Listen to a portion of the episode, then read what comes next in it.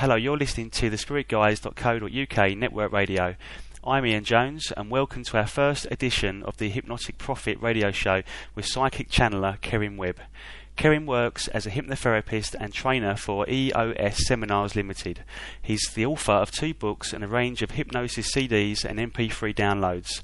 Kerin's psychic awareness goes back to his childhood, and over the years he has received many outstandingly accurate messages from Spirit, and even been saved from some life threatening accidents, which includes the now infamous 1987 October hurricane in the UK. Kerin is currently broadcasting his Hypnotic Prophet video series to share examples of his amazing encounters with Spirit and the important message that Spirit is sending out to the world at this time. Kerin's vi- videos are available on MySpace, YouTube, thespiritguides.co.uk, and hypnoticprophet.com. Right, okay, Kerin Webb, welcome to the show. Thank you very much, Ian. It's a great uh, honour and a privilege to be here. So I'm really grateful for you inviting me on the show today. Um, if I may, just before we start, um, I'd like to read a little, um, uh, I guess, a kind of a legal disclaimer, really, just before the programme starts. Is that okay? That's absolutely fine. Okay.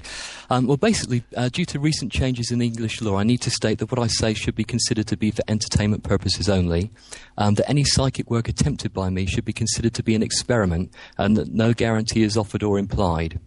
Um, obviously, nothing that I say or do should be taken to mean that I'm advising anyone to either act or not act in any specific way.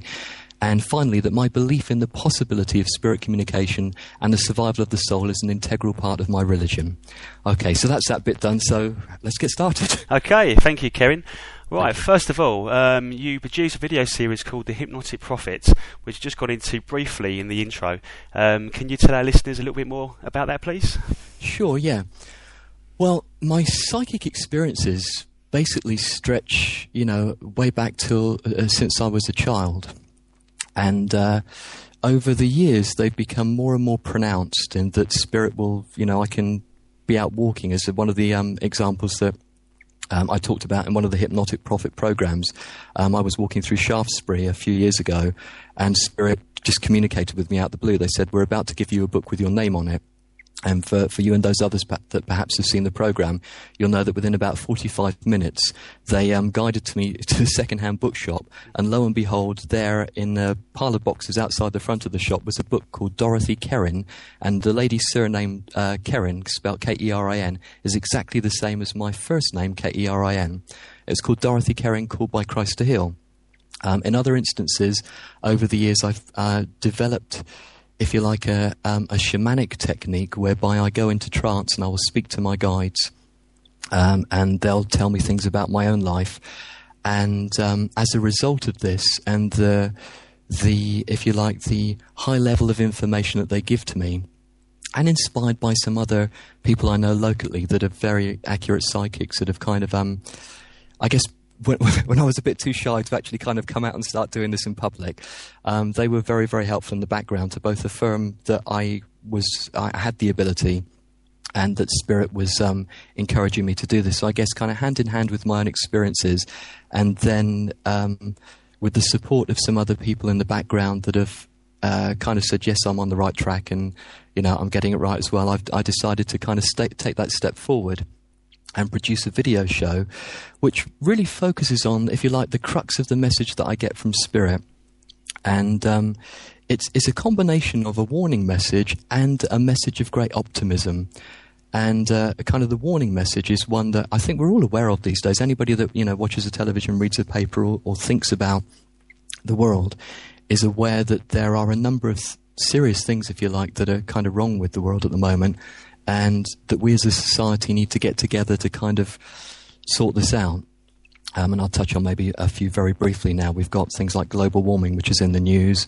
Uh, pollution is a big issue. Um, my wife's reading a book at the moment that's produced by the lady that formed PETA, which is People for the Ethical Treatment of Animals. And I believe um, she's, she's edited a book and I believe the title is called One Can Make a Difference. And I think the structure of the book, I haven't read it myself. Jill kind of tells me a little bit about it here and there as she's going through the day. Um, and the structure of the book is that um, each chapter is focused on a person who has started kind of from nothing, if you like, and they, have made a difference. And one of the things she was telling me the other day, um, and this was in the news, I think, just in the last few months, is a lady in the UK who was, um, the story goes, I believe she was in Hawaii and uh, a lot of the beaches in Hawaii are beautiful. They're pristine, and you can, you can go swimming and sunbathe and things like that. But she said that she noticed some of the beaches that were not popular with the tourists, and therefore didn't receive the same kind of, um, uh, you know, support from I guess the local government to keep them clean. Were like three and four feet deep in rubbish, a large amount of which was plastic bags. Um, and she did some scuba diving, and she found at the bottom of the sea nearby there were just layers of plastic bags. And um, of course, this is reflected around the world here in Bournemouth, which is where I live, Bournemouth and Poole. Um, I see the same uh, on the beaches nearby. So this is another thing that um, you know my attention is drawn to. There's there's the um, the global warming, there's pollution, there's the cycle of violence that we see in the news, both wars. Um, terrorism, and at a day to day level, and things of this nature. And really, I, I get the sense that Spirit is inspiring me, and others, of course, to kind of take a message out there and say, hey, enough is enough. We, we really need to kind of get our act together and change things. And then the other part of the message I believe that I'm getting is that this change is going to happen, and maybe we can talk more about that as the program progresses. But I get a sense that this change is going to happen, and that once we, once society as a whole kind of responds to the wake up call, what we move into the other side of um, this kind of challenging time that we're going through now is a, is a wonderful, um, very different kind of society, which is which is I believe to be a society that's more in tune with spirit, and as a whole is more respectful of the environment. So like that that's the crux of the message, and the way in which I present it, if you like, is. Um, I kind of interweave within the program examples of my own experiences of spirit communicating with me, um, so that you know people that are interested in, in this kind of thing can kind of li- listen to the examples I give and think, you know, maybe hey, if if what he's saying about the psychic experiences ha- he's had are as accurate as they are, then maybe what spirit is telling him about the the challenging times that we're in and what we need to do are pretty accurate too. So I guess that's kind of the the focus of the program. Yeah. Thank you very much. I mean, just a small point on what you said there about what we can do to um, make a difference. Um, sometimes we, we can feel overwhelmed that perhaps one person can't really make a change and that we have to be someone in power or someone in a very powerful position to make a difference.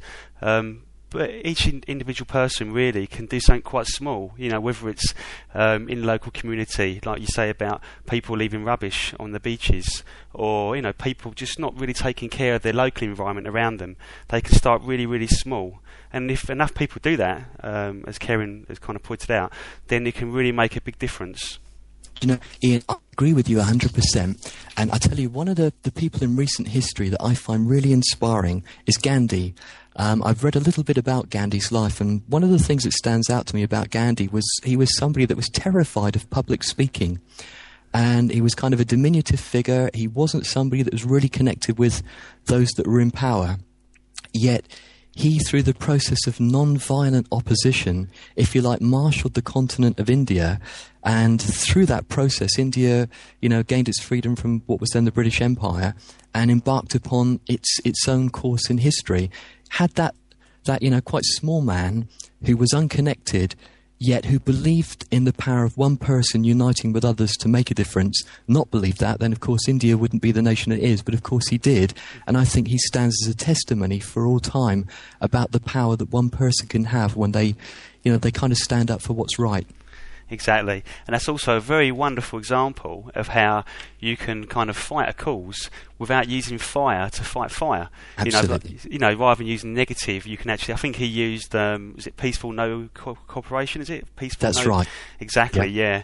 yeah. So again, it's like um, a lot of people when they see. Recently, we had the G20 um, protests in London, and I think a lot of people there really wanted that to become inflamed and cause a lot of problems there. And um, even though you know it's, it's, it's, sort of being reported now in the press that the police took um, quite underhand tactics, but you know, all in all, it's actually quite a peaceful protest. And I think for the UK, I think it's um, people got their message across. There wasn't a lot of people there causing problems, and um, and in the end, a lot of the problems are coming out to be caused by the police. Unfortunately, there is good police, and obviously, there's at the end of the day, people are people, and I believe that you will get good people and bad people in um, you know in, in any walk of life, really. But I think it goes to show that we can still be peaceful and and try and push what we want. Yeah, yeah, I agree. I was I was I've kindly given um, some tickets to go and see Michael Portillo um, about three or four weeks ago, and he um, he suggested that actually, as a as a nation, we we don't protest enough. It, it, obviously, in a non-violent way, in the way that you're describing, um, and I think if more of us did. Um, more action would be taken more quickly. I know an analogy. My dad, by trade, as an aero engine fitter. He was in the RAF for 12 years. So he often uses analogies to do with engines and things like that. And an analogy he's often shared with me in life is that, you know, the, the cog that's not oiled, the one that squeaks the most is the one that gets the most attention soonest. Um, and then, you know, because it makes a lot of noise, people say, oh, you know, I can't stand that noise, I'm going to have to do something about it. So people Yeah. will respond to it. And I think that's the same with non-violent opposition that if people get together and unite for a cause, for you know, like peace, to stand to stand up against whether it's terrorism or war or or pollution, if people unite like this and say, look, in a peaceful way, we believe that you know together we can work together for peace, in you know, loving harmony, and make the world a better place, a better place, then marvelous changes can occur. Exactly. Okay, thank you, Kerin, for that. Um, just moving on, I've got a, f- a few more questions I'd like to ask you. Okay. Um, regards, I mean, with your um, when you tune into spirit, you said that you uh, tune in using a shamanic uh, technique. I'm quite interested to hear about that, or you know how you actually receive your messages. Okay. Well, there are a number of ways that I use. The, the one that I've been using the longest is kind of a shamanic principle. Um, and you kindly mentioned when you started the program that I work as a hypnotherapist. So um, I've spent many years, if you like, exploring the realm of trance. And one of the techniques I, I utilize now is, is that I basically I put myself into kind of a light trance. And with my eyes closed, you know, I might lie down on the bed or on a couch or sit down in a, a comfortable chair. And I let myself go into a light trance and then in my mind's eye, I imagine myself floating. I'll, I'll give you the actual the process. I imagine myself floating over a rainbow. I, I grow beautiful wings out my back, kind of angelic wings, and I find myself kind of flying or floating over this rainbow. And over the other side of the rainbow, I mean, kind of hearing uh, Dorothy from the Wizard of Oz coming to find her, but kind of over the other side of the rainbow, um, I I arrive in an archetypal shamanic realm and it's a, a realm that people that have researched shamanism will understand. In the center of which there's something called the world tree, and it's a tree that you know is it, it exists at many levels.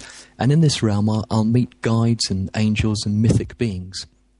Um, and I basically enter into communication uh, with them, very much like we're talking now. So in my mind's eye, I'll see, for instance, um, maybe my main guide. My main guide is called Aurora, A U R O R A, and uh, I'll meet with Aurora, and uh, I'll talk to her perhaps about my own life, maybe about um, you know different things that I'm involved in and helping to promote the message, and um, um, and in that context, uh, you know, receive information from them and guidance. So that's kind of one of the main ways I do it. Um, another way is kind of a bit more reminiscent of what you might see somebody like John Edward or Tony Stockwell or um, James Van Praagh, Colin Fry, um, Derek Acorah, which is kind of more how um, a medium would commonly be understood to work when they do what they call mental mediumship. And that's where, if you like, I open my mind and kind of in my head, they'll present images and I'll hear, if you like, maybe parts of sentences or a sentence or words to do with what they're telling me. So I get kind of snippets of information to varying degrees of, you know, whether it's a, a complete sentence or maybe they'll just shout a name to me or something like that. So that's kind of another way. Um, uh, another way I do it sometimes is based on a method. I did a course many years ago called the Silva Method. Um, and if anybody wants to read a good book, it's it's not too thick, so you can read it in a few days. Um, it's literally called the Silva Method, S I L V A. And I first read their book, um, and it was based on the work of a man called Jose Silva, wh- who was really ahead of his time. Back in the 1940s, he developed, um, I believe it was the 1940s. About then, he developed a number of techniques where you go into what we would now call hypnosis um, to help a person overcome personal problems or or develop um, person you know like their confidence and things like that. Um, and in the process of working at this level, he also developed some techniques where people are able to receive information psychically. And uh, I attended one of their courses once and learned a particular principle, which in essence is, again, going into a light trance with my eyes closed and imagine something like a movie screen. And on that movie screen, um, I can see sometimes images and receive sounds and information related to information um, that I'm receiving psychically. And then most recently, and this is something I've been practicing over the last few months, I'll put myself into a light trance and I kind of almost like merge, if you like, with my guides. And whilst I'm still conscious, they'll talk through me. So it will be my voice and I'm fully aware of what's going on, but they'll actually talk through me. And I've been um, recording them on a handheld recorder and practicing with my wife, who's very open to this as well. So there are four kind of ways. Um, they all involve trance to to lesser or greater degrees, um, but there are nuances, if you like, of how that trance is used. Okay, so your wife asks you the questions, and then you're kind of channeling it. Uh, That's it, verbal, yeah. verbal channeling. So, I mean, Yeah. how do you know, you know the messages that you're getting? And how do you know they're not part of your imagination? Do you get anything that kind of gives you, uh, allows you to know for sure um, they're they're real? Yeah, that's a good question, Ian, and it's one I've asked myself a lot. Um, by nature, I'm very analytical, and uh, I I like evidence. Um, you know, when I've when I've gone to see psychics, my, when I first met my wife, she, she was very very kind. Our first date was to Christchurch Spiritualist Church of all places, um, and then very soon into our relationship, dating, and then soon after we were married, she she bought me some uh, readings with some local psychics. Many of oh, I say many as um, one, two, three, um, two of which I've got to know quite well. Um, and I kind of I, I was analytical with them. I wanted kind of evidence, and as as I've immersed myself more in exploring my own ability, when I um, now go whether I go into trance and I go to the shamanic realm, or whether I, I kind of talk to my guides in a more mediumistic way, um, at the end of our conversation, I will very often, not always, but very often, I'll say, okay, um, you know, I need evidence. Please, will you give me some evidence of something that's going to happen in the world news in the near future? And very, very often, they'll give me um, either in detail, or sometimes it comes across as a bit, bit vague. Um, so sometimes they might give me, you know, they might give me words and images, and it'll be very, very specific. Like, for instance, I um, covered in a recent Hypnotic Prophet video program a situation where I asked my guides for um, some information of something that was going to happen in the world news, and they gave me. I'm pretty clear. A member of the British royal family was going to be involved in some kind of an air scare or an air accident, and about. And I told my wife about this in advance. And about four days later, uh, Prince William was on a uh, a royal tour of New Zealand, and uh, the plane that he was in was coming into land, and I believe the pilot took several attempts to come into land, but the, the weather conditions were so atrocious there that he basically had to divert to another airport. And the message that he gave to William and, and if there were others on board, the others too, was the reason I had to change was if I if I tried again, the next time we would see the runway would be if we hit it. Now, thank God, obviously, that William and everybody else was safe. Um, yet at the, at the same time, the message was, was very accurate. It came true within about four days, and that's often what they'll do. They'll they'll give me um, an example of a news story, or um, um, most often it's news stories. You know, things that are to do with the world news. And I think, and I, I've mentioned this um, in, in other in other instances, that I think the reason they give me um, most often things to do with the upcoming world news is because, if you like, the the focus of the the message, if you like, they're giving me and others to to present in this context is to do with um, what's up ahead for the world and what we need to do to change things. So it's kind of it parallels, if you like, what the core messages they're giving me. So I think that's why they kind of focus on world news mostly. So they're kind of they're, trying to give you um, help build your trust really in the messages that you receive, Yeah. in order for you to carry a more important message um, that humanity probably needs to be aware of. Um, are you 100% accurate in every message you get? Is there some that are more accurate than others, or you know, maybe you were accurate, that, or you know, w- was able to somehow change the, the timeline or move on to something more more harmonious? Right. Well, most often I find, and I, I, I've asked my guides this, you know, am I always 100% accurate? And kind of the message I got is it's, it's, it can be, it's to do with perception.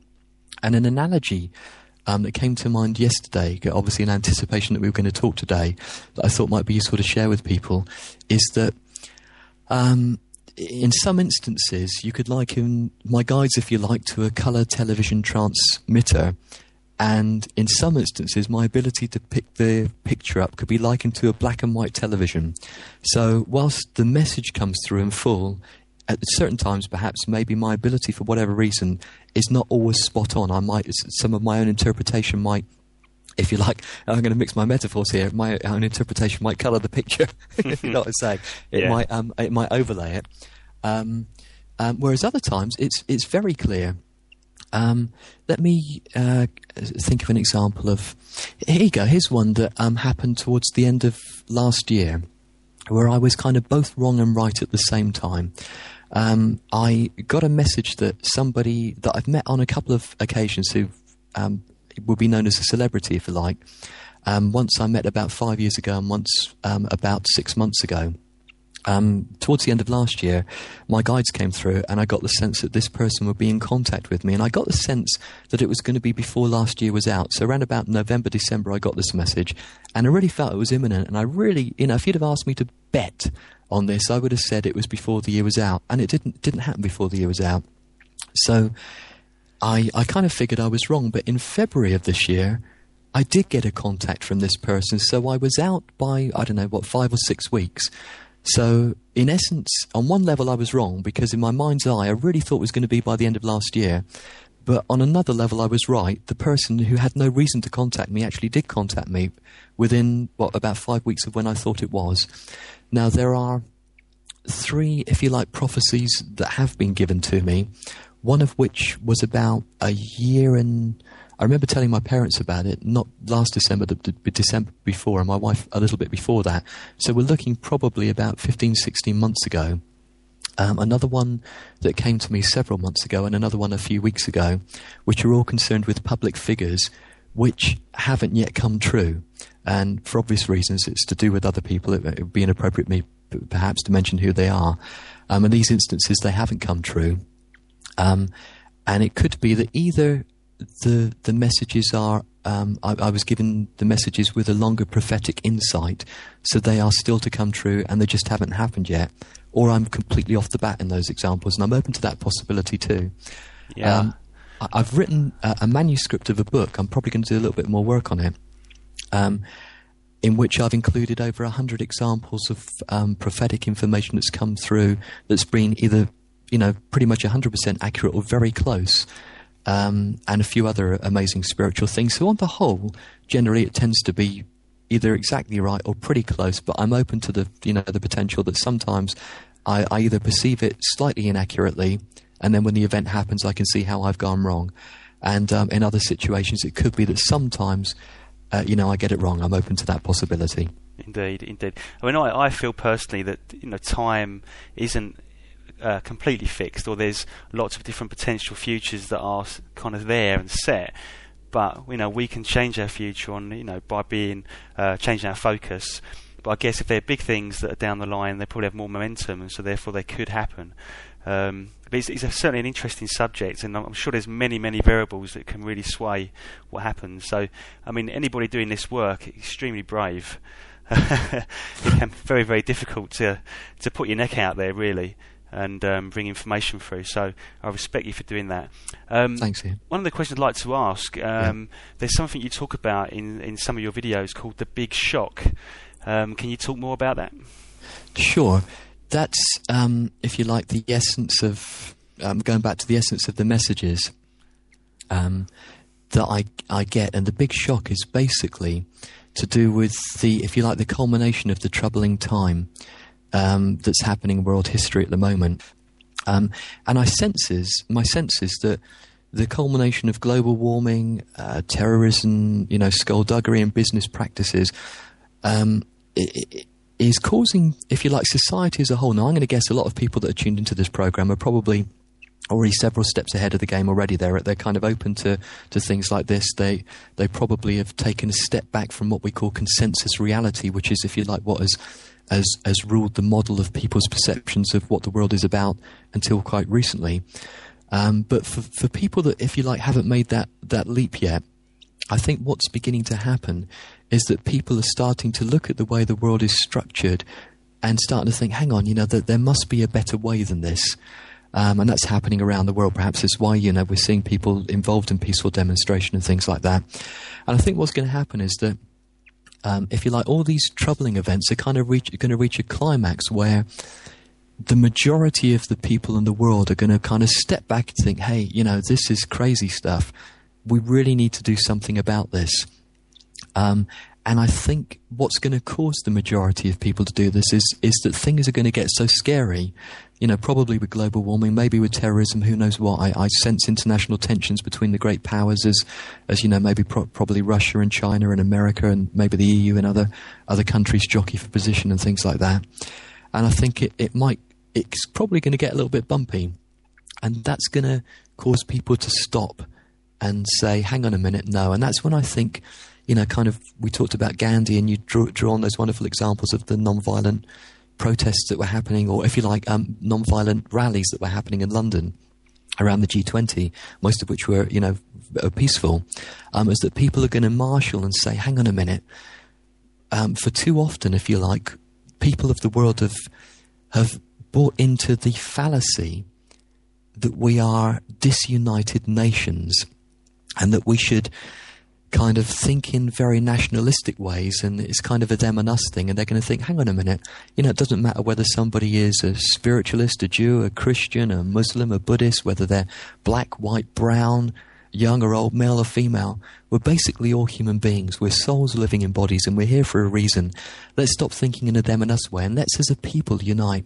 And i think what's going to happen is the the power of people power is actually going to shift the direction of governments around the world. I don't think the change is going to happen at a governmental level. I don't. I'm not. It's not to say that you know um, there aren't going to be some very decent politicians, and I believe that there are you know a lot of those out there. Um, that be, will be responding, doing the best they can. But I think the real momentum is going to come from the people. And I think it's going to be, if you like, the shock that's going to trigger that, that people are going to say, uh uh-uh, uh, enough is enough. Let's unite for peace, for you know, for love, for want of a better expression, and we're going to unite using modern technology across the internet with modern communication across the boundaries. And I think that's going to shape the the you know the direction that governments take. So that's the big shock. I think people are kind of going to get stopped in their tracks, and that's going to act as a catalyst for people to to um, unite across the boundaries. Indeed, indeed. I mean, just to expand on that, the way I feel about this is that um, you know, uh, for quite a long time, people have been sort of happy, if you like, in the illusion that um, they don't they're not really willing to change because they're they're con- like a consumer. They're happy to buy things. They're kind of happy with their lot, if you like. And it's almost like um, the big shock is almost like humbling people again to make them sort of think about what's really important. And yeah. it's not necessarily about lots of gadgets and um, just thinking of oneself, but really sort of uniting with other people, talking to your next door neighbours again, um, yeah. sort of breaking down the illusion of separation that will really sort of work as unity. Um, and I think that's going to really help people, I think, sort of build a brighter future. But unfortunately, I think we have to be humbled in a way to sort of make us realise that we're more than who we think we are. Um, and obviously, there's a small grass um, roots movement building up on the internet with spiritual people that realise that we are uh, one. Really, we are sort of a, unified um, spiritual being. I don't know, for want of a better word, really. And um, and obviously, more and more people, as they become humbled, I think they start searching. They start sort of going to spiritual websites, or they might go to a spiritualist church, find out more information, and then gradually sort of step on their own spiritual pathway. Yeah, yeah, I agree. And I think, you know, all power to you, Ian, and those, those that are working with you on this, websites like the spiritguides.co.uk and the, the social network that you have that's related to that, that provide a platform and a medium for, um, through which people can get together and they can, you know, share ideas and, you know, share all different spiritual insights. Because you rightly say there are, there are so many different, um, if you like, facets of this that um, the more we can get together and, and share – the information, then I think the, the, the, the, more powerful in a, in a positive way we all become. Yes, indeed. Um, is there anything that you sense that might happen? I mean, um, that that could prepare people, or have you kind of just feel like you've covered that already? Well, I, will I'll um, just kind of revert back to what we're talking about. Yeah. I do think that the the other side of the big shock, the catalyst, leads to uh, a, you know a really wonderful. Um, you know, you hear I read something, I mean, this is kind of a synchronicity. I downloaded not so long ago that lovely song from the musical Hair, ah, The Dawning yes. of the Age of Aquarius. and I was on your, you know, your website reading your blog, and you actually yeah. referred to that. And, uh, you know, I, I think that if you like, that song does encapsulate, it really is um, a wonderful example of what I, I sense the world that we're, if you like, on the threshold of stepping into. That's been, you know, you know, obviously loads of people have said this, and uh, my understanding of all the major traditions, in one way or another, have a sense of, you know, a better tomorrow coming after the, you know, after a period of, you know, some difficulty. Mm. And I think that this better tomorrow is, um, is going to be a world where we are inclusive, um, where where people are, you know, where we're open to spirit. You know, I, I know how difficult it is, and you, you kind of kind of uh, kindly alluded to that a little while ago. Um, that I I've received these these messages and had incredible spiritual experiences over my life, but is and I've been, I've been quite shy, if you like, about coming out because I know that whilst there are people that are very positive about this, and I know that there's scientific research out there. I know I touched on briefly. Princeton University have done some stuff around remote viewing. I believe the University of Arizona have done some stuff around mediumship. So I know this, you know, that there's science out there, but there's still people that, you know, for for whatever reason, can be very closed and in fact quite hostile to it. And that kind of um, was one of the reasons I was kind of, if you like, a little bit shy about stepping forward. And the other reason, uh, to a degree, is is um, the fact that I work in uh, in hypnotherapy, and I actually felt that you know it's possible that this could damage my career in that direction. So it's, it's been kind of a bit of a, a gamble, if you like, to step forward. But I sense that on the other side of um, as we step into the new tomorrow, I think with the, the research that's being done by some wonderful level-headed scientists that are at the top of their game that are you know proving this stuff exists and you know you can measure it scientifically and things like that. And as a result of people uniting and and becoming more open to to the possibility that um, God's spirit, guides, you know whatever description a person wishes to use, can communicate with them. Um, the very fact that people are open to that is a wonderful verse that's often used. What is it? Knock on the door shall be open, seek and you will find. And I think that that, if you like, is um, a wonderful maxim that as people, you know, say, "Okay, Spirit, um, I'm here. Please talk to me. Please, God, you know, please interact with me." Spirit will do that. And as we move into that, that you know, um, new tomorrow, things like channeling, prophecy, um, and and things of this nature is, are going to be commonplace. I think it's a really wonderful, you know, to use a, a well-worn phrase, a wonderful new age that we're on the verge of stepping into. Yes, yes. But I mean, just, just to add to that as well, I think prophecy is a tool um, that allows you to, to change your future, to to you know, allow you to choose potential future which is more harmonious. Yeah. And so to to get prophecy and not act on it is quite foolhardy, really. And I think that's where a lot of people fall over prophecy. They expect that if they get a pro, uh, prophetic message, then therefore that is the truth. If it doesn't come true, then the prophecy is false. When in fact, that what may have happened there is that by knowing about what the future could bring, people have actually set out to change it and bring in something much more positive. I mean, there is some wonderful um, uh, uh sort of science going on with um, prophecy. There's, um, I think, believe before 9/11, there was, was it Princeton University? There was a university running some kind of ra- random number generator or tapping into uh, something to do with the ionosphere or something like that. Right. Where a few days before 9/11, they picked up a huge change and obviously they didn't know what that was until 9/11 occurred, and then a few days afterwards, obviously um, the effects were still quite apparent. And I think it was um, to do with the the ionosphere. I believe that the um, it resonates with uh, a similar resonance to the human brain. If I'm right. correct, and they picked up literally this thing just went off the scale a few days before 9/11. So it kind of it's almost like if you got if, if time's a river and um, you know in the future something big happens so something big could be like dropping a huge boulder in the water of course, then you're going to get ripples going out from that. And obviously, what happened was it's almost like the ripples in the future are kind of coming out into the current timeline, and yeah. it's picking up because we're, we're, all psychic to some degree, yeah. um, a, a, consciousness level, and so we're all psychically picking this up and broadcasting it out to the the ionosphere. It seems that we're resonating with that as well. And there's another um, website called Half Past Human as well, and they do um, quite a, a, very clever um, experiment where they actually trawl through the internet, um, very similar to a web bot, where they, they take all the uh, text and uh, comments off different blog sites, uh, forums, that kind of stuff, and they very cleverly pick up different nuances in the language that people use, and from that they're able to build some very clever node linguin. Oh, you know, it's a very mind-blowing concept. Right. They, they they're able to pick up through different nuances in words um, potentials that could happen in the future, um, and it's probably worth checking it out if you're into that kind of thing. But apparently, been quite accurate on some of the things that have um, have happened. So there is So- some there is kind of science going on that kind of um, helps you know sort of read prophecy. Absolutely, and uh, you know what you're saying is amazing stuff. I, there's a point that you said there I'd like to pick up on, um, where you said that i i i the, the gist of what you said was that things are, are not written in stone. That sometimes some of the you know some of the prophetic information that comes through, if you like, is is um, kind of a warning of what will happen if we don't do something about it.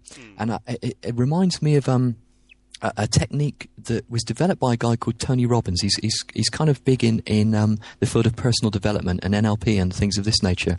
And he developed a technique that was based on the old um, Dickens story, A Christmas Carol, um, which is why he calls it the Dickens pattern.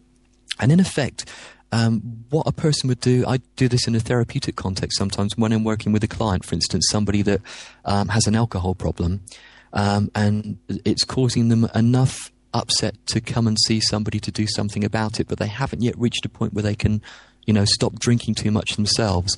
And in effect, what we do is we um, invite them to imagine two timelines stretched out on the floor in front of them. And one is a timeline whereby they don't change their lives. They carry on drinking, you know, two bottles of wine a night, um, and they're, they're waking up sick and they've got a hangover and it's affecting their life and their health.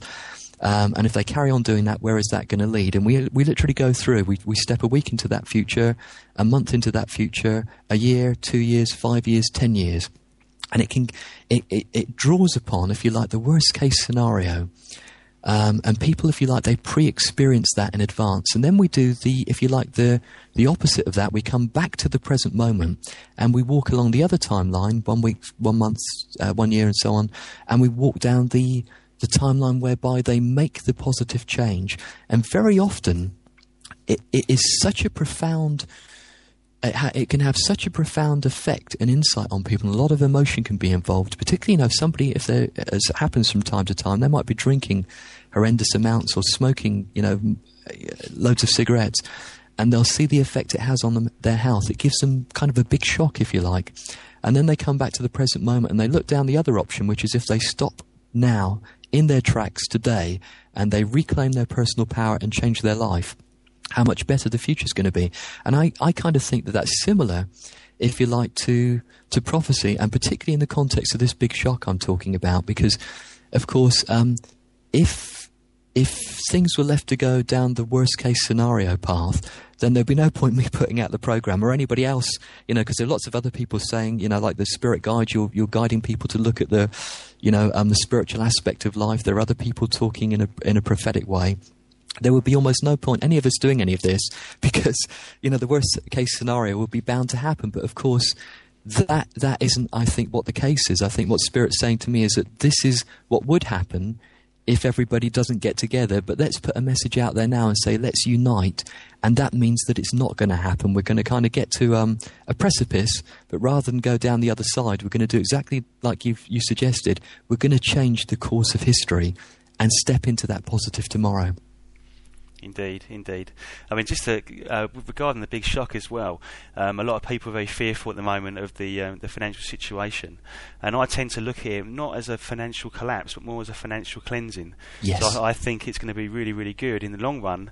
Might be a little bit of pain, or quite a bit of pain for many people, but I think um, it's needed really to to get the house in order, really to clean out the system, and um, you know, hopefully replace it with something much more just, or build a, a much better world where perhaps, when you, you know, what would be wonderful would be a world without money, really. I guess, but um, you know, I'm not sure how far away we are from that. Only time will tell. Yeah, yeah. That you, you mentioned Ian in the question. You said, "Is there anything?" Um, or words to the effect, "Is- "Is there anything I'd like to share with people now?" Yes, And- indeed. Yes. Okay, there there is a um, something that's come to mind over the last week, and as I, I stated before, you know, I, I, I can't guarantee it's going to happen, um, but I'll kind of, if you like, step out of my comfort zone, and I'll share a little something that I sense is quite likely to happen.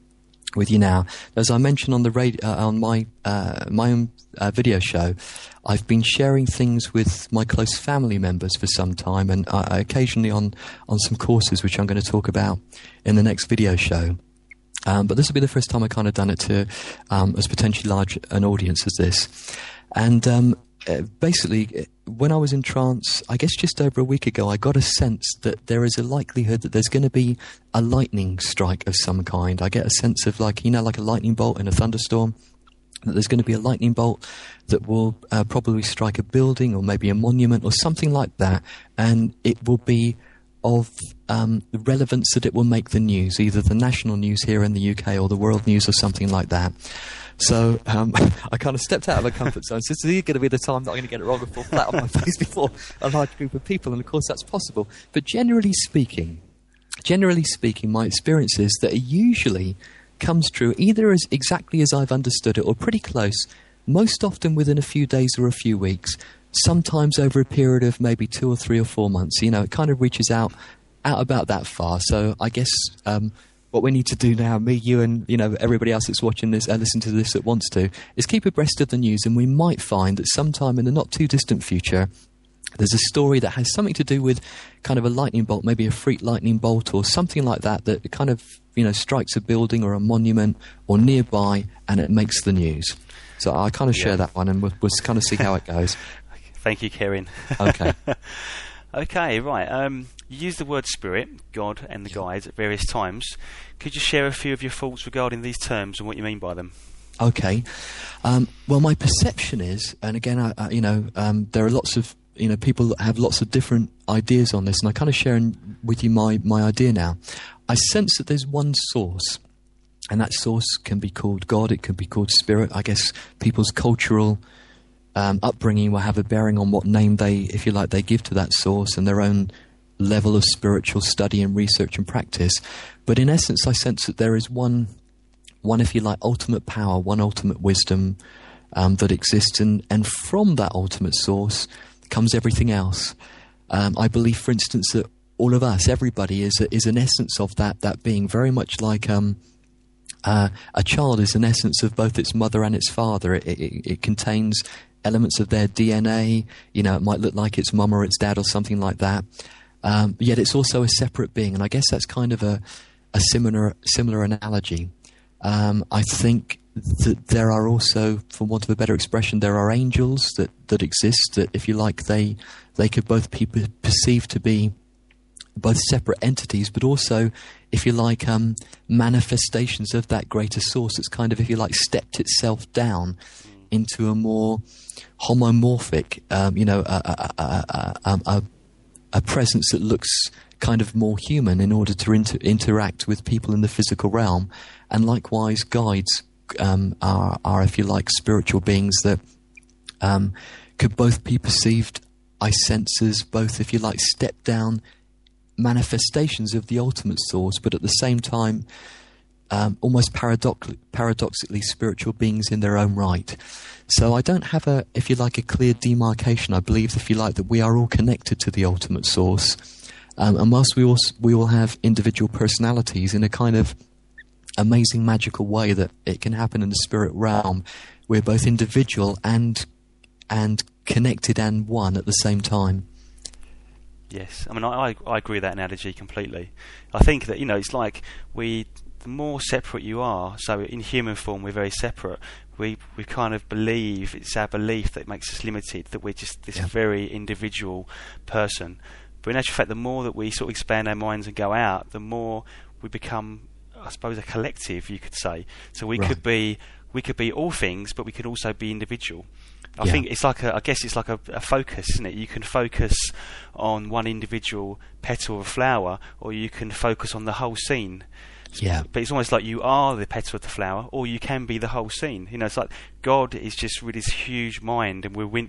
I like to think that we are inside the mind of God, rather yes. than separate from God.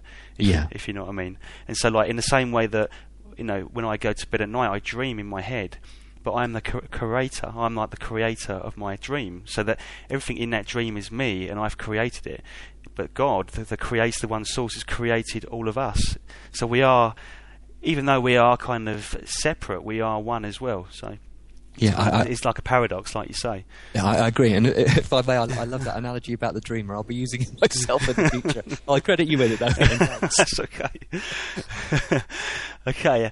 Um, I mean, is, I mean, I'd, I'd hate to put you on the spot here, Kerin, but um, you mentioned that you um, you you do tune into your guides um, or, or your higher self, or you tune into the oneness, if you like. I mean, are you able to do that live on on, on radio now for us? Yeah, I'm, I'm, I'm certainly willing to give it a try. So what I'll do for a second, I'm just going to tune in uh, now to to my primary guide. I sense I uh, obviously in anticipation of this program, I, I communicated with them beforehand. And I sense that um, several of my guides will be here for the process, but the primary one that's going to come through to me now is my primary guide, Aurora. And I'm just going to, I'm getting a sense of them there now. Uh, that's it. Okay, I've got it. That now I'll, I'll also narrate, if I may, kind of what's going on. So I'm in a semi-trance state now, so I can communicate with you normally, but I'm kind of a little bit just kind of spaced out, for want of a better expression. And what they often do when they make themselves known to me, there's sometimes they call my name Kerin, and I often say "We're here," and I got the "We're here" just a second ago. So I, I kind of feel that I'm tuned into them now. So if you want to ask a question or, or you know something like that, or make a comment, and I'll, I'll, I'll see what I get from them. Okay. Um, right. Uh, okay. I mean, I suppose what I'd like to ask, really, um, maybe they've got a different perspective on what we've been speaking about, really. So, um, I mean, what is the purpose of Kerin receiving um, prophetic messages at this time? Are they to help Kerin personally to help build his trust in receiving messages, or are they to help humanity in some way, to, or perhaps help us to choose a more harmonious potential future? I mean, what are your thoughts on this? Okay, let me just. Well, I'm getting the sense that the the message is, in essence, a bit of both, and they're now telling me he needed to build his confidence. So he, that's me, needed to build his confidence because he was uh, he would be nervous to take this message out had he not received ample proof. Um, so we have, over the years now, inundated him with large amounts of proof because he needed to receive this in order to have the confidence to take this message out. Okay, so okay, that's the message I get there Yeah. From them. Yes, I mean that makes that makes sense. I mean, how do you? I mean, from from your perspective, how how do you see time working? Um, is it? I mean, is it in the way that I feel it works? That there's many potentials that already exist, if you like, in time. Okay, and let me just get this right. You're asking my guides that rather than me that. Yeah, that's okay. correct, yeah. So how do how do they feel? Okay, the okay the strong sense I get now. There is no time. Time is an illusion. Uh, time exists in order for souls to be born into the physical world and learn the lessons that can be learned on Earth. I'm getting the word college school, so Earth is like a college or a school. Um, and they're now drawing my mind to something they told me just before we came on air when I was talking to them. Um, in this college or school, there are some souls who have incarnated, if you like, for want of a better expression, what could be likened to teachers. They they maybe have lived before. They they come with a higher understanding, and they are here at this time on Earth, and there are lots of them to help, if you like, guide those newer souls, those younger souls who perhaps are, you know, um, uh, not as experienced here on Earth to learn the lessons.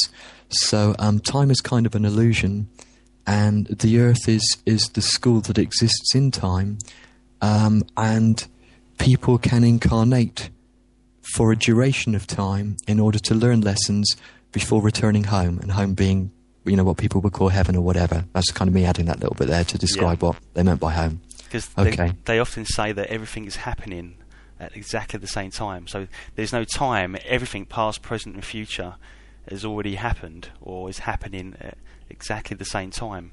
Now, as Uh, you said that, Ian, I got the strong sense in my head. Yes, that's right. So is there a portion of me right now um, still at school or still a baby? Is there a portion of my soul, if you like, still existing as a baby? Okay, let me see what, what I get. Okay, I'm I'm getting the sense of an the the analogy now. They're drawing my analogy to, if you like. Okay, here we go. It's like somebody. If you can imagine a large, um, like a balloon, and somebody pushing their hands into the balloon. Sorry, their their fingers into the balloon. So within the balloon, it looks like there are several individual elements of that person, but actually they're all connected to the body of the person who exists outside the balloon. So the let me just hang on a second. So your higher self, if you like, would equate to all of you that exists both within and without the balloon. If you like, your greater self is all of you, and then all of these other elements are existing throughout time, yet connected to the greater self. I'm getting a strong sense of paradox now, Ian. They're giving me the word paradox, and there, uh, the sense I get, you and all of us, there is a part of us that, if you like, is always teacher. Yet there are parts of us that need to incarnate to learn. Just like now, they're they're they're referring to me now. I sense, and there are things that my higher self, if you like, knows in advance. Yet on another level, I have needed to incarnate on this earth forget for a large portion of my life who I was or who I am, you know, in a greater picture. And of course, the same applies to everybody else in order to learn specific lessons. So I lost some of my maturity in order to go through the process of maturation. That's the process I'm getting. So I guess the long and the short of it is yes, you and everybody else, whether or not at this particular moment in time, let me see. Okay, hang on a second. Yeah, okay, yes, that's right, carry on. I just wanted to check I wasn't kind of going off on my own thoughts. Okay, so I got a sense, yes, that's right, carry on. So, whilst at this particular moment in time there are people here in 2009 who might be likened more to teachers, there are incarnations that they have had where they have um, not matured as much as they have now. Does that answer it? Uh, kind of. I, I, suppose the question I had was that if everything's in the now and everything exists at the same time, then the year 2001 or 1975, for instance, um, would also exist now. Right. Yes. yes. Okay. So obviously, I, my soul, me, was in that person in 1975. But is that moment, if, if it still exists, am I still playing that part? Do you, do you, see what I mean? I do, and the sense I, I was getting with the analogy, maybe it wasn't the best, yeah. with the with the balloon, was that each of, let me just, okay, yeah, carry on. Okay, each of those, if you like, the fingers that were pushed in the balloon. So if you were, were able to get on the inside of the balloon, they would look like, if you can imagine. Um, a person were inside of the balloon looking at those fingers being pushed through the plastic they would perceive them as individual um, fingers. Yet they're connected to that greater self, and all of those fingers, whilst being perceived perhaps as individual fingers existing in different parts of time, are actually coexistent in a way that we can't understand fully here. You know, we perceive us now, and as we're recording this in 2009, but the sense I get is that you know maybe there's a part of me that's existed in 1764, mm. um, and that part is is is existing now. Um, although it's in the past from my perspective now in 2000 yes. you know it's that kind of conundrum so yes yeah. it is all happening the sense i get is it's it's all happening at the same time and it's it's very difficult for us as people to get our heads around that's yeah. what i think they're, they're kind of giving to me there it's almost like um, if you've got a dvd you're outside the dvd you know the whole film exists from start to finish but when you're watching it your focus is at a certain point in the dvd I yeah. guess. Yeah, it's, yeah. It's a very simple analogy, I guess. Yeah. But, um, okay. I mean, is there something else you? Sorry, go ahead. Yeah, I mean, just I mean, um, is there? Do you have any messages that you'd like to leave for the listeners? Um, this is talking to your guides now. Okay, to my guides. Okay, let me see what they would. Okay, the strong word I get is believe. Believe in yourselves. Believe in the power of unity Believe that there is a brighter tomorrow and believe that you have the ability to make this happen. You are all connected with Spirit. you are all greatly loved. You all have levels of wisdom, your own wisdom that you are just scratching the surface of. And I, am getting a sense, I'm not quite, I, I don't quite know how to put this into a, the sense is that we're much more than we think we are. And if we just knew who and what we were, um, it's like we wouldn't worry about. We, you know, we would see the picture more broadly, um, and uh, it, it would help us be much more optimistic and things like that. So. I'm getting a sense that they're kind of giving me a very optimistic picture for uh, you know everybody listening, everybody out there, that we are wonderful spiritual beings. That okay, now they're drawing my mind to a verse in the Quran and it's a verse that says something like that God is closer to us all than our jugular vein. You know, that's that, that's, that's pretty close, and that's the sense I, I guess they want to give to everybody that spirit. We, we might feel unconnected or disconnected, but that's an illusion. That that they're saying that spirit is there, loves us deeply, and is willing to help us. And now the sense they're giving me now, and this is this is something that they've given, they've encouraged me to say on the programs, is that you know, you don't have to come to me or somebody else like this to, to as the only way in which you can tune into spirit. You can pray, you can you can practice channeling. Um, you know, studies find your own way. Um, nobody is dependent on somebody else to to ha- if you like to have somebody as an intermediary between them and spirit. Everybody has that connection themselves. That's what I, that what they're emphasising to me now. Yes, yes. Uh, that's so true as well. And it's also important to note that um, everybody's got their own pathway as well. And you know, if one person's got a gift of channeling, another person may have something completely different. So we have all different things to offer, and I think that if some people feel they're not very psychic or they're not very um, in, or not in tune with their with their guides or anything like that, don't be disheartened because in fact what you can do is if you just stay out of fear and just really focus on what you want and just really start looking for synchronicities, start being yeah. in tune, be in the flow because really when you when you experience synchronicities, it's your way, it's, it's kind of your higher self's way of saying to you that you're in the flow, you're in the flow of who you truly are. And you know there could be people out there that are not even aware that they're actually, um, you know, spiritually aware. You know, there could be someone that works in a hospital as a nurse or something like that, and they're just doing wonderful service to others, um, kind of things. And they could just be just completely in the flow of who they are, just helping people, just emanating love, being really, really caring, and just not sitting in fear. So, so important not to sit in fear and just really focus on what you want in life. Yeah, I, I, and I, you know, I think what you the example you use about the person in the hospital. I think, you know, um, some of those people that, uh, if you like, are doing most for spirit, um, drawing on your analogy, that they might not, if you like, be consciously thinking that that's what they're doing. Mm. Um, but you know, people like um, uh, internet people. You know, somebody comes to mind now. Bill Gates started out Microsoft, and now he's one of the biggest philanthropists in history. Now he needed to start Microsoft in order to do that, and now he's benefiting people on a massive scale around the world. Now th- that's one person that might not have consciously set out to, if you like, do the work of spirit, and he might not even be thinking he is in in the way you and I might term it. That's right. Um, yeah. And then there's the person round the corner who sees the you know, the, the person in need in the street or something like that, and they go up to them and they give them a kind word or a helping hand.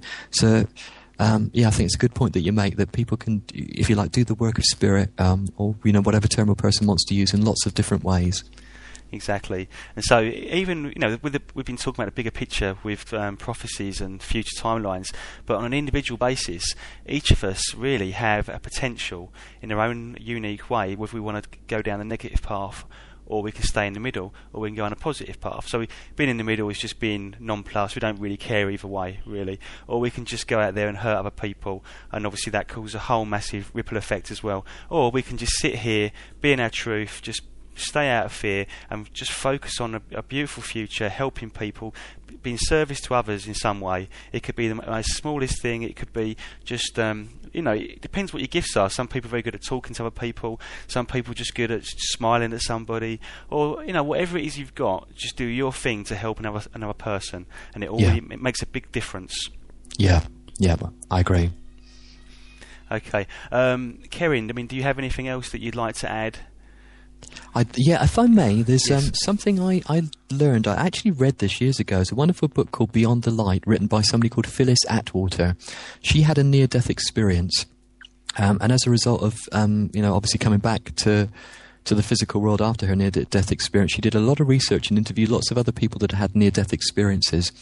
And there was a, a common, if you like, question that was asked when people were on what you know, I used the term the other side when they were on the other side, when they were met by, um, if you like, beings in the he- heavenly realm, and they were asked questions, and they were asked questions that uh, were asked in a non-judgmental way, but if you like, almost to cause them to think, um, so that when they came back to the physical world, um, they could have more of a sense of why they they first incarnated. And I thought these questions were so profound that whenever I've done um, if you like, psychic workshops and past life workshops and things like that. Um, a part of what we do usually focuses us in on uh, doing a trance or something where we, we kind of um, explore these questions. And the questions that she found were that lots of people have reported back were these What have you learned? Who have you helped? And have you fulfilled your life's purpose? And I thought when I when I read those questions, to you know, some people actually have to have a near-death experience, which implies, of course, they nearly die before they actually have the opportunity to be asked those. But what a wonderful thing for her to share that with us now, that we can kind of take stock of where we've got to uh, at this moment in our lives and think, well, what have I learned? Who am I helping? Am I fulfilling my life's purpose? And then, in a non-judgmental way, ourselves, because the, you know when the questions are asked, they're asked in a very loving way. Um, in a very loving way towards ourselves, we might want to kind of just step back and think, okay, what am I learning? Am I learning things that are useful to my spiritual development and to those around me? Am I helping people as I am able? And am I fulfilling my life's purpose? And if there are any elements um, uh, pertaining to those questions that the answers we get that come up no, then it's a, wonderful opportunity if a person wants to to kind of use that as an opportunity to kind of step more into that direction and kind of back on track, so to speak. So I, I find those those questions um, when I read them were very profound, and if you like, they're kind of running in the back of my mind, almost on um, kind of autopilot a lot of the time, um, kind of influencing, if you like, my behaviour. So I thought it'd be nice to kind of share those with the listeners too. What have you learned? Yes. Who have you helped? Have you fulfilled your life's purpose? Fantastic. I think I use those myself. oh, we're trading a lot of ideas here. That's great. um, uh, Kerin, I think you mentioned to me um, earlier about a workshop that you were running that you wanted to mention. Um, oh well, um, yeah. I mean, um, I, I do. I run some workshops that people that are listening to the program might be interested in. Um, I run uh, past life regression workshops where people have the opportunity to uh, to go into trance and explore uh, potential past lives and, and to meet with guides. And I also do a, a one day workshop that I just started recently called Psychic Trance. Um, and in that workshop, um, I I um, I literally go through a number. You remember when you asked me the question about how do I communicate with spirit? Yeah. Um, well, I guide people through those processes uh, uh, um, so that um, if they want to then take these principles away and explore them themselves, um, that's what we do. So we kind of get together and I guide people in a group um, through trance um, and through these processes, and then they we kind of share feedback and things like that. So it's very interactive. Um, very informal, um, very light-hearted, lots of opportunity for question and answers and things like that. So those are the kind of two that I think probably people would be interested in that are listening to this program. Thanks for asking. That's okay. That's okay. Um, and before, I mean, I think we're about to wrap up uh, pretty soon. Okay. Um, so, if there's anything else that you want to share, I mean, obviously, uh, probably let your listeners know, our listeners uh, know your website address again, um, how they can contact you. Um, Okay, yeah, thanks, Yes. Ian. It's www.hypnoticprophet.com. www.hypnoticprophet.com. And um, I can e- make it even easier as well. I've got a URL repointing, so if people prefer, they can type in um, www.kerin, that's K-E-R-I-N dot co dot UK. So either of those will work, and that will guide people to my, my website. And if they want to get in contact there, there's um, there's a contact page. They can send me an email, um, and I'd be happy to hear from them. Okay, thank you very much. Um, just let you know, um, will be a regular um, guest on the Spirit Guides. Um, co.uk um, radio, and this is a new radio show that we've introduced to our listeners. Um, we are in the coming months, um, we are going to be promoting this show also on iTunes as well. So if you're somebody that um, likes to listen to podcasts um, through iTunes or your iPhone or any other kind of gadget, um, once um, it's all been uploaded onto iTunes, you'll be able to download it directly onto your MP3 player. Um, and also, it should be available on YouTube and, and other sites of that nature as well. So anyway. Um, this is our first show, so thank you very much for um, tuning in and listening to the show. If you've got any questions um, that you'd like to ask, um, or you've got any comments, then please email me through the website. There's a contact us um, link on the bottom of the page, or you can um, post a comment on the bottom of the um, podcast once it's available on the site. Okay, so thank you again. Thank you again, Kerin, for um, being such a wonderful guest. Well, and um, we will be speaking very shortly soon. Thank you very much, Ian, for having me. It's been an honour and a, a privilege, and I, I wish you and the show and all the listeners lots of success. Okay, thank you very much.